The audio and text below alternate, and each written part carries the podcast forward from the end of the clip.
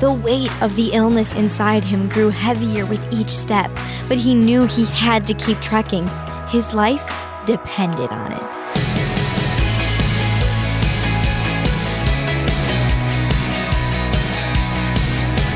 Bum, bum, bum.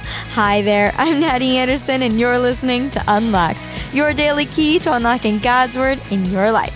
Are you ready for today's epic Devo? You better be, because it's coming right at you. It's called River of Life by Lily Walsh. Markus stumbled through the dense overgrowth, his breathing growing heavy. The weight of the illness inside him grew heavier with each step, but he knew he had to keep trekking. His life depended on it. Every person alive had been born with the same illness Markus had, but some didn't mind the dense feeling it left inside their bones. But Markus had been looking for a cure as long as he could remember, something to ease the pain.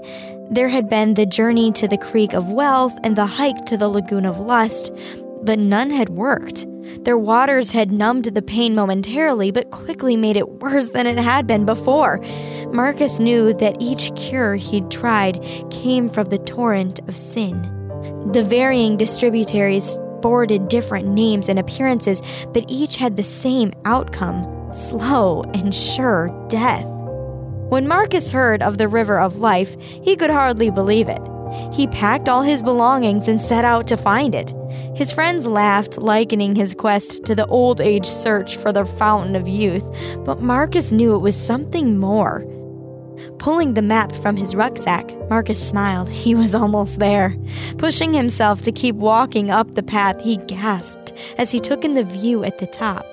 A beautiful river spurted from a hill where a man stood. As Markus approached, the man opened his arms and said, "Come to me and drink." Markus sank down, drinking as much of the water as he could, then rolled onto his back. The weight of illness inside him evaporated, and he knew that this man had healed him. He would never be thirsty again. So now that we've seen Markus get healed, let's talk.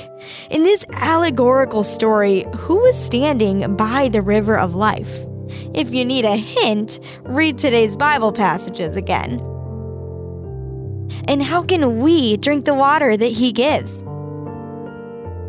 Another hint, if you're not sure and you want to learn more, go to page 104 in your physical devotional or go to the Know Jesus tab at unlocked.org.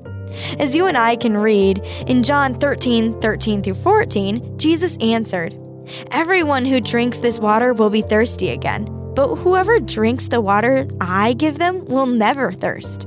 Indeed, the water I give them will become in them a spring of water welling up to eternal life." Now, I'd encourage you to read in your Bible John 4:13-14 and 7:37-39 and Revelation 22:1-5 to keep God's Word alive in your life. Unlocked is a service of Keys for Kids Ministries. Did you think today's story-style Devo was as awesome as I did? Would you like to see more just like it?